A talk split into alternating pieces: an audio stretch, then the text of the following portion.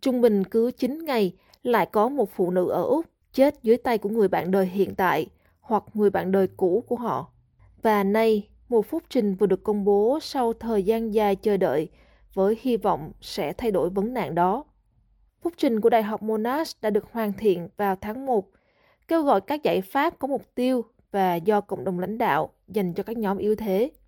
Điều tra viên chính, Phó giáo sư Kate Fitzgibbon đã nói với SBS rằng phúc trình sẽ giúp định hướng cho kế hoạch quốc gia 10 năm tiếp theo về sự an toàn của phụ nữ.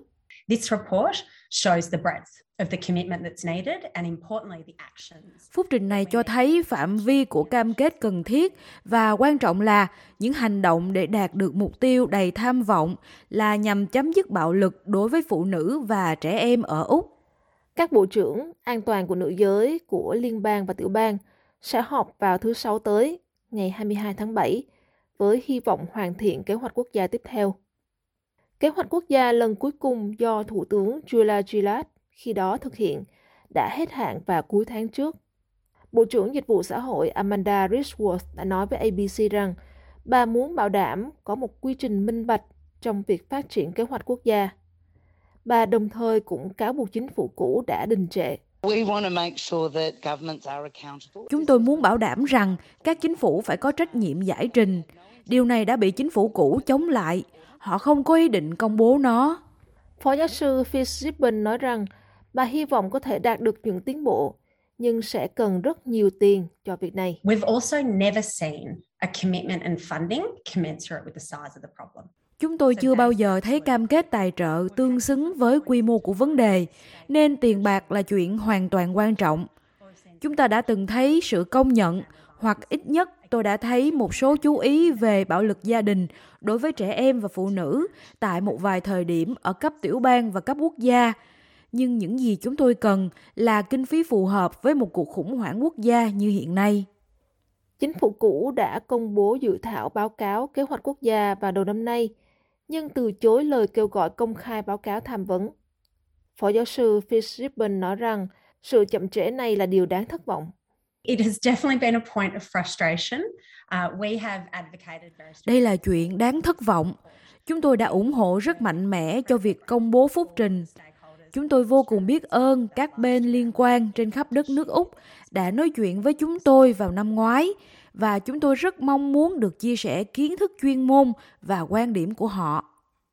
Dự thảo phúc trình đã nêu lên một vấn đề lan rộng và phức tạp, nhưng đã bị chỉ trích vì thiếu các mục tiêu cụ thể và có thể đo lường được.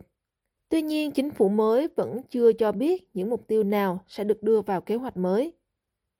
Chuyên gia tư vấn Liana Papusis đã nói với SBS rằng đó là một vấn đề phải được giải quyết, chứ không chỉ liên quan đến tiền bạc. This is not just about pouring more dollars into what seems to be quite an intractable... Đây không chỉ là việc đổ thêm tiền vào, vì đây là một vấn đề khá nan giải và có lẽ cũng không thể giải quyết được. Nhưng chúng ta biết là có thể ngăn ngừa được. Những gì chúng ta cần làm không chỉ là có một kế hoạch mà phải có những hành động bền vững thực sự. Với kinh nghiệm sống về bạo lực gia đình, bà Lena Papusis đã ủng hộ một hành động mạnh mẽ về vấn đề này và hy vọng chính phủ mới sẽ cho tiến hành nhanh hơn so với chính phủ trước đây. Tôi hy vọng rằng chính phủ Albanese và Bộ trưởng Rhys Wolf về căn bản sẽ phải sắn tay áo lên và bắt đầu thực hiện kế hoạch này.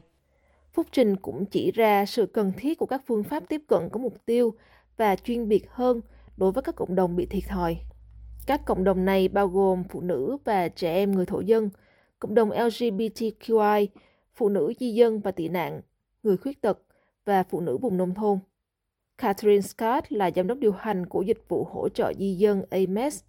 Bà nói rằng điều đặc biệt quan trọng đối với phụ nữ và trẻ em di dân là phải có các giải pháp do chính cộng đồng dẫn dắt. The report identifies that there is more that we need to be doing Phúc Trình xác định rằng chúng ta cần phải làm nhiều việc hơn nữa đối với di dân và người tị nạn. Và đó là điều mà chúng tôi đã nhiều lần nhắc tới, rằng các phương pháp tiếp cận và dịch vụ chính thống không thực sự giúp ích, mà chúng cần được nhắm mục tiêu nhiều hơn. Tổ chức của bà đã và đang làm việc để trao thêm quyền cho người di dân và người tị nạn, để họ tự giáo dục những người khác trong cộng đồng về những dấu hiệu của bạo lực gia đình.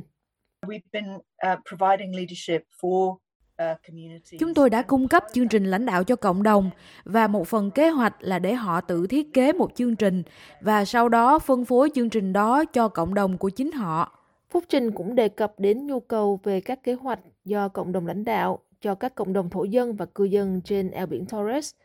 Trong đó khuyến nghị kế hoạch bao gồm quyền được nói sự thật, chữa bệnh và tự quyết định.